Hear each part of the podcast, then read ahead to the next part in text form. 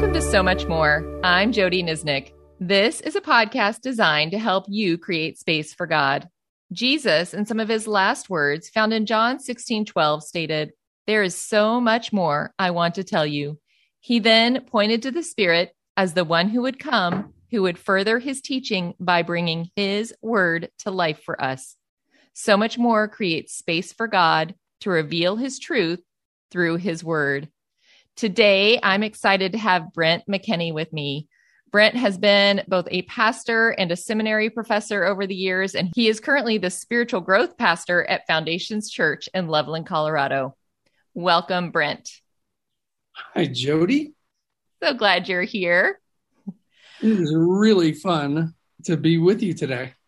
Well, I gave a very generic introduction of you, but why don't you take a minute to tell us a little bit about who you are?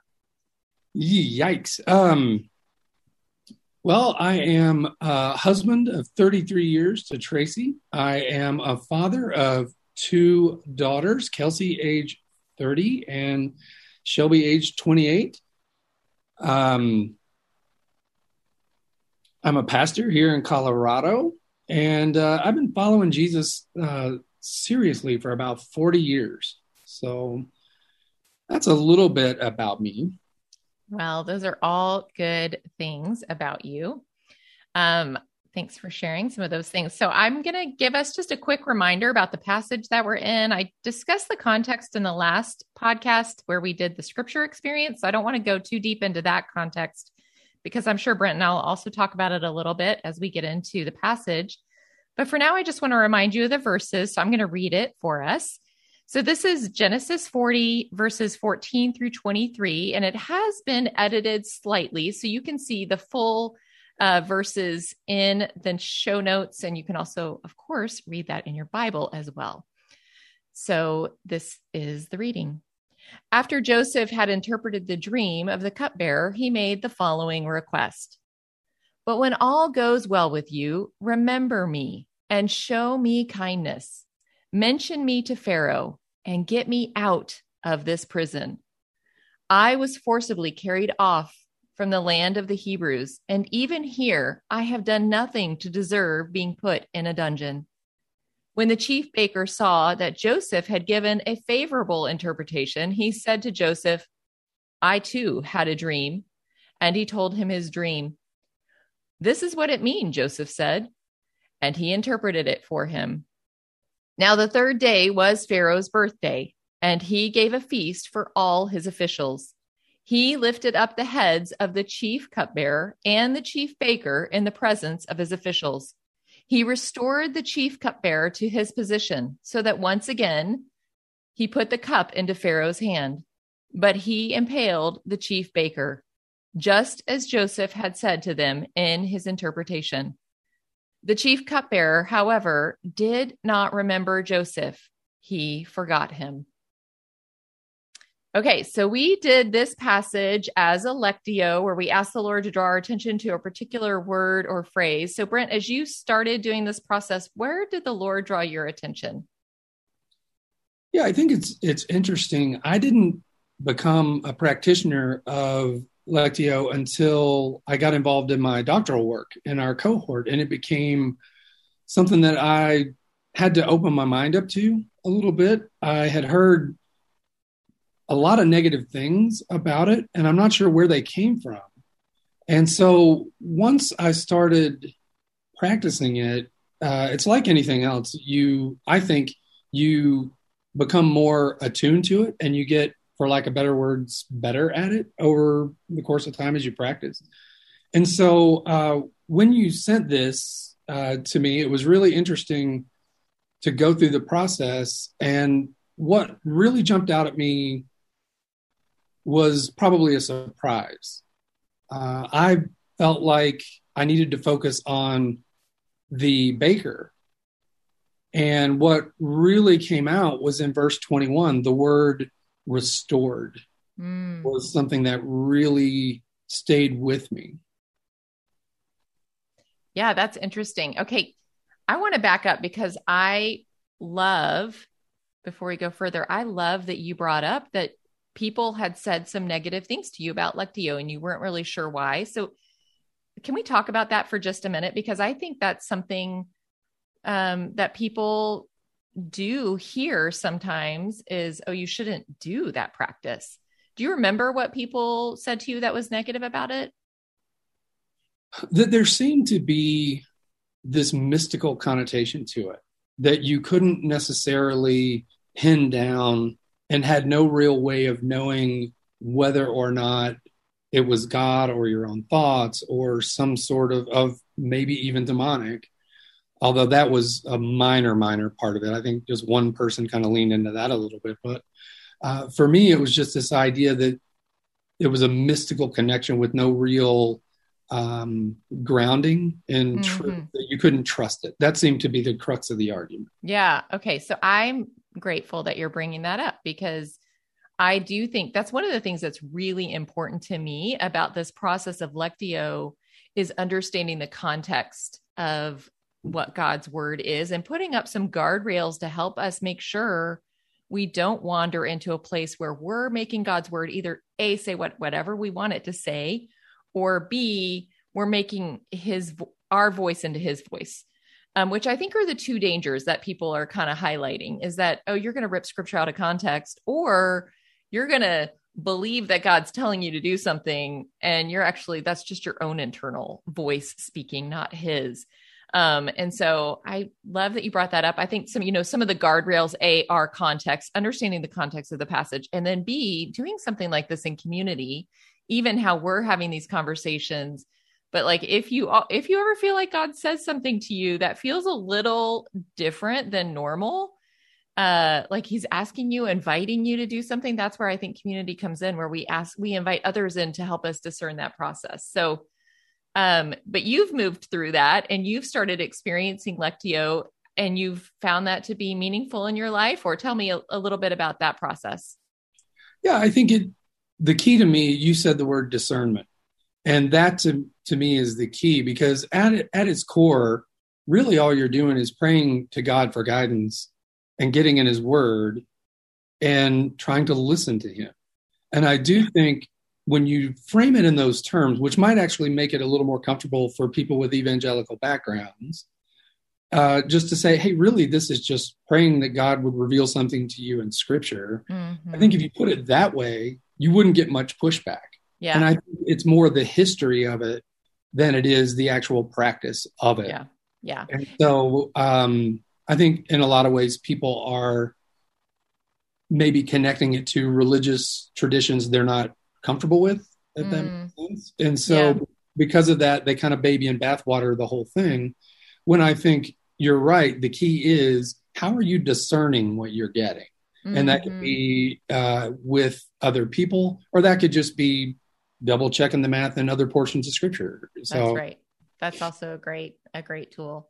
Okay, so thanks for that little rabbit trail. I thought that was important as we kind of continue this Lectio journey through the podcast. So you got pulled to the word restored. So tell me a little bit more about that as you reflected on that. What was what do you feel like the Lord was showing you, drawing you into with that? Yeah, I think part of the reason that word jumped out at me is part of the process of the bigger picture of what God is doing in my life right now. And it's been a pretty long journey, but to make it short for you, I left a good church with people that I liked to pursue what God was where I felt God was leading me, which in my own mind was leaving the pastorate to become a voice in academia if that makes sense to to be able to use my experience to train others who are getting um, a seminary education and in that process i wound up working in a high school i was teaching ap literature uh, to seniors. And in that process, I think I got to a point where I realized that I'm supposed to be a pastor.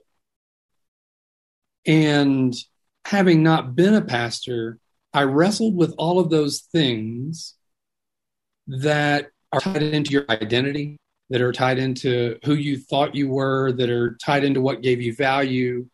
And then all of those were gone. And then you become you start to find those things in other areas i began to find them in teaching i began in my relationships with the high school students all these other things and then when the academic path uh, that door at least on a full-time scale was closed the reality for me was when i became a pastor again and being restored to that role it kind of brought to mind what this particular cupbearer must have gone through, at least in the days he was in jail. Because it was, what did I do wrong? What did, and I wonder if he wasn't more appreciative and more careful when he was restored to that role to do it again. Yeah. And so I think that's what drew me to this was now that I'm a pastor again, I think I appreciate it a lot more. I think I'm a lot more attentive to my own spiritual walk rather than when I was younger trying to accomplish and achieve and do and and I guess make the church work, right? Yeah, I so I really love how the Lord kind of led you into really considering what was that like for the cupbearer. Um, of course, he doesn't serve a good king like we do, right? Like you're you're being restored into a place where you are always serving a good king. The Pharaoh's irrational and erratic, and he does some good things and he does some crazy things, like throw these two guys into prison. Um, so we know that he is not godlike. Um, and so the king that you serve, the God that you serve, um, wasn't being punitive to you. There was something punitive happening to the cupbearer, but um, but I love that you were able to pause and think through okay, so having that space away from the role that I love, um, from doing something that was serving in such a significant way, and now being back into it, um, I'm going to do things differently. As you, so, as you kept unpacking that, where, where else did you go with that? Yeah, I think I started, I, I really started thinking through and this started before I actually in that time where you, you say yes to the job, but before you start the job, it was what am I going to do differently this time? Looking back on being a pastor for 26 years, you learned a few things. So how's it going to be different going in? And they brought me in here to be the, the spiritual growth pastor. And I thought it would have been hypocritical to come in with a lot of programs and a lot of ideas and flash and and hey, here's the new thing. I resigned myself to saying, you know what, this is more important to be than to do. Because so often in our churches, we create our own busy. And we do that as people too. We don't set good boundaries and we wind up doing a lot of good things. I mean, nobody's really saying, like, well, I spent some time yesterday at the seance. I mean, nobody's really saying that. Everything that they we hope are, not. yeah, I know. Right? But what they're saying yes to are all good things, right? And for the most part. And so what winds up happening is you create your own busy. And so um, this had gone into my own personal practice when I was in the spiritual formation cohort during my doctoral work. This idea of slowing down and trying to live a life of rhythm. And so it was really funny because I, I asked somebody one time, they said, uh, You're hard to describe. And I said, Well, how would you do that? And they said, You're an urban missional neo monastic. And I thought, A, well done on the terms, but B, that's kind of what I wanted to be. Hmm. I wanted to be perceived as somebody who was going slow and walking with God and staying in rhythm. And so when I came here, busy was the currency of the staff. You would, you know, I would ask, "How you doing?" and they would say, "Oh, I'm busy, like everybody." And so people would knock on my door and they would go, "Hey, I'm, I'm sure you're busy." And my first words were, I would close my computer, I would turn my phone over and say, "I'm never busy. Have a seat." And so I, I did. I thought it would be hypocritical to come in. And so when I think through this idea of being restored, that's what God has done in me. Mm. That it's really more about restoring me to that rhythm where He really is the most important. And I happen to have a job He's gifted me to do in serving in this way. And that has really been at the same time so freeing and so mystifying to other people. Yeah. So tell me, how are you practically maintaining that margin of slow or that rhythm of slow in your life? Like, what are some very practical ways that you like closing your computer and turning your phone over when somebody walks into your office? Because it's not like you're not doing anything. What you're saying to them is, I have time for you and you are my priority right now. And so, what are some other things that you've found to be effective in helping you kind of keep that rhythm?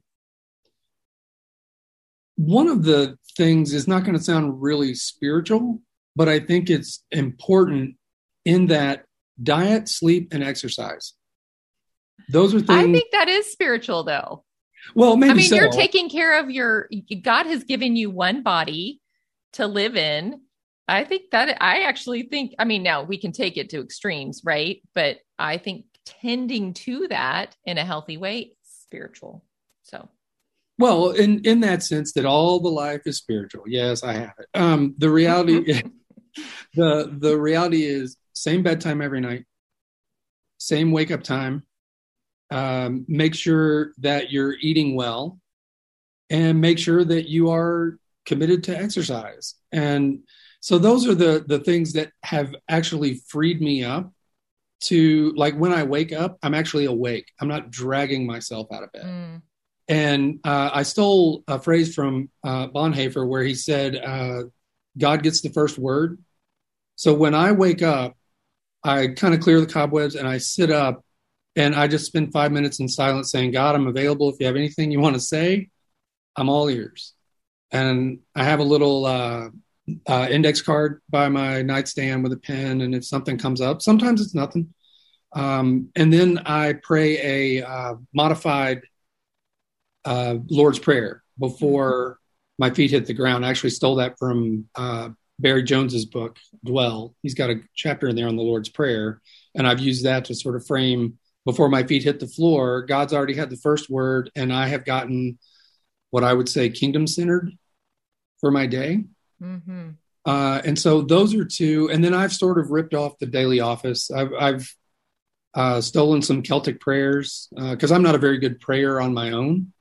Uh, I need. Sometimes I have trouble with the verbiage, so so I found that reading prayers of older saints um, have, has been helpful to give me language in my own prayer life. And mm. then uh, one thing that I really can't stress enough is uh, the end of the day, the examen. Um, that's a, a, Catholic term. If you want to just say have a quiet time at night, you can do that and be evangelical. Um, but I, I, think the uh, the reality of it is to review my day before I go to sleep. And what I've found is there's enough time for all of those things and I still have time for blessed interruptions during my day that people can come in and I still have time for people being the most important thing. I think really all I've lost is uh, watching sports or binging on Netflix. That's really all I've lost. So, um, I mean, how many episodes of Friends does it take before your life's complete, right? So, um, I, I think that's really how I've sort of boundaried my life to have freedom within it. Yeah, I I think all of those are really amazing suggestions. Um, I'm a big fan of the examen. I'm also a big fan of calling it an examen. I think there's something too. That's why I'm a big fan of calling this Lectio Divina. like these are um, steeped in some rich traditions um, that people thousands of years before us, hundreds certainly, um, have been doing and creating these rhythms and i think god was near to them when they were doing these things and so i love that you you kept saying you were stealing things from people but i think you're borrowing them. I think that's a better well again it's semantics right? It's, right. What, what's well the, uh, the difference between scholarship and plagiarism is a footnote. Oh that's good you have a lot of good little phrases like that. I also wonder, did you steal the phrase "blessed interruptions," or is that a, is that a Brent McKinney term? No, that was mine. I love that. I think we all need to, when we flip this podcast off, uh, we need to look for the blessed interruptions in our day. Those spaces when we can say, "Oh, look, one of God's people wants me." How blessed am I? To be interrupted by this human that God has created in his image. Um, so I think we should steal that from you, if that's okay. Noted. well, or plagiarize it. I'm going to give you a footnote, so then it's not plagiarism. I right. don't know. Uh, okay. Well, uh, anything else that surprised you about this particular experience? Yeah, I think the the clarity with which that word um, showed up.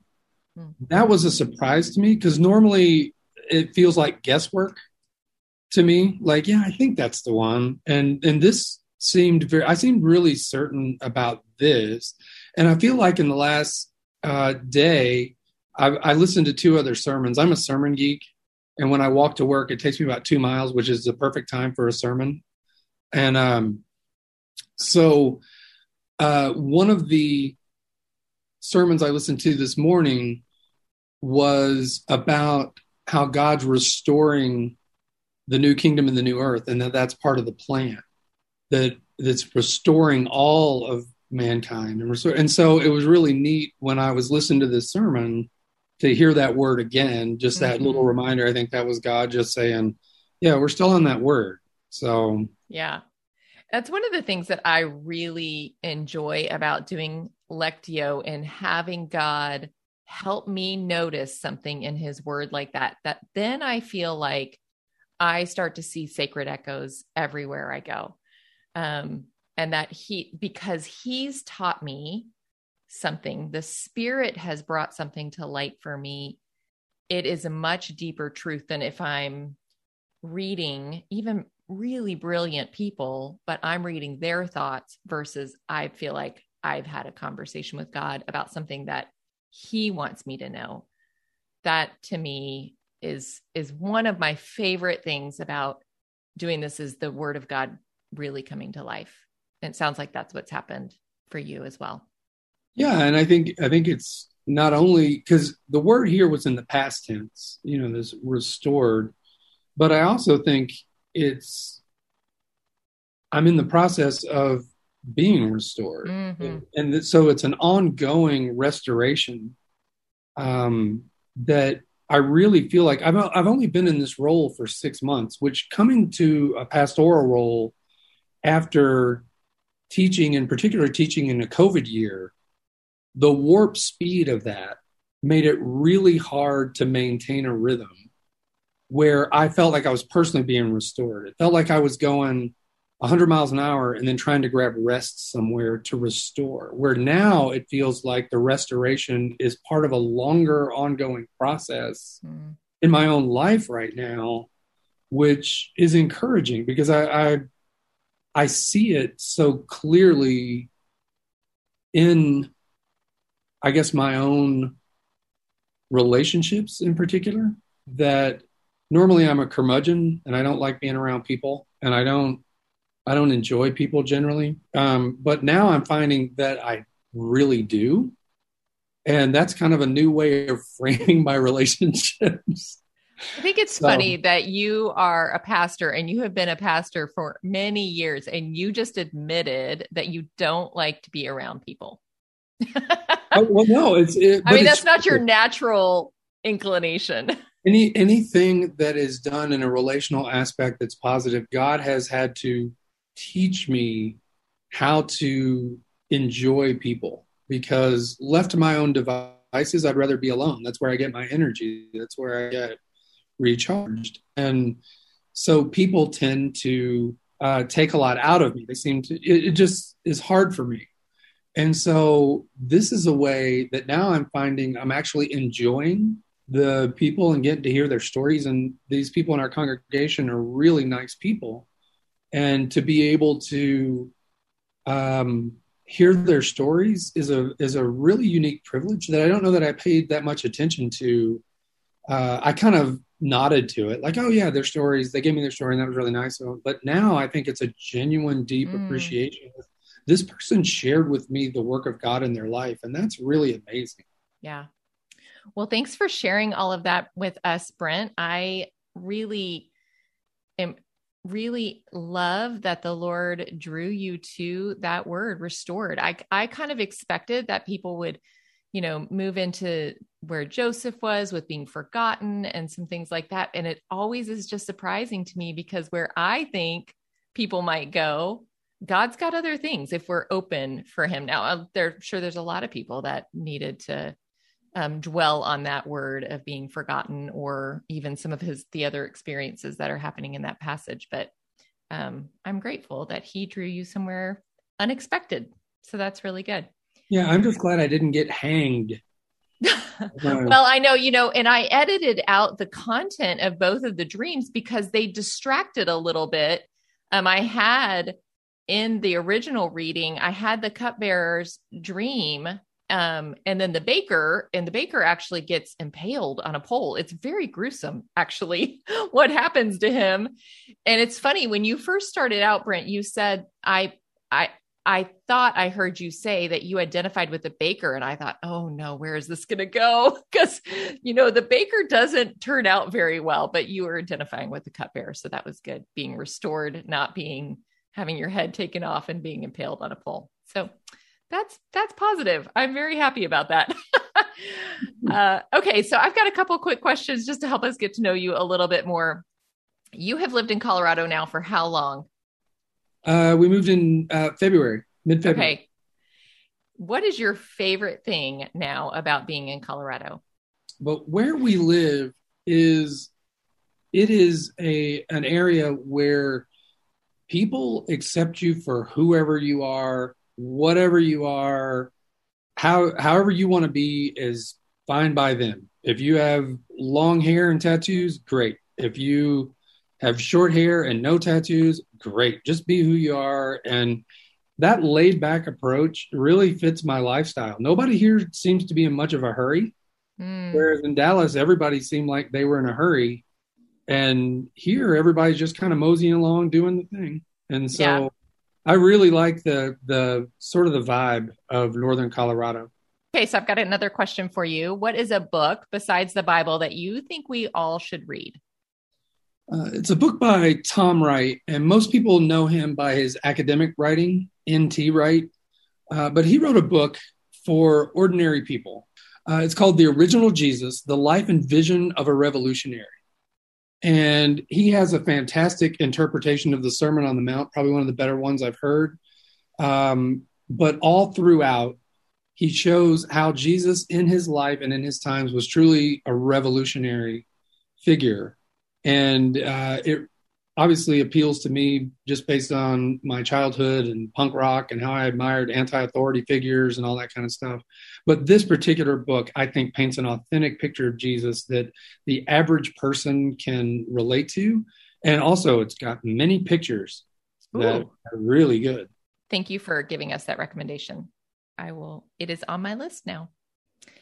All right. Well, Brent, where can people find you if they want to come to your church or they're in Loveland? How do we how do we find you? Okay, real simple. Uh, foundationschurch.org that's where we are. Uh, and we, if you want to watch sermons, uh, they're obviously online like everybody else. But if you want to find me personally, uh, I'm on Facebook um, and on Instagram and on Twitter, and all of them are Brent McKinney, one word. So if you want to reach me, that's how you can find me on all the socials. Well, thank you, Brent, for joining me and us on so much more. Really was just a treat to have you here. Um, I want to invite you to join me next week where we are going to explore the next passage of Joseph's story where he is actually released from prison. He is no longer forgotten. So you'll definitely want to tune into that, enjoy the scripture experience and the interview for that as well. As a reminder, this series does line up with the Bible Study Trust, which is a study of Joseph for persevering through life's challenges. This particular uh, Lectio we did lines up with lesson three. And as always, you can do these all by themselves because that's God's word and it stands alone as well. Uh, well, thanks for joining me on So Much More, where Jesus has so much more to say to us, and we are creating space to listen.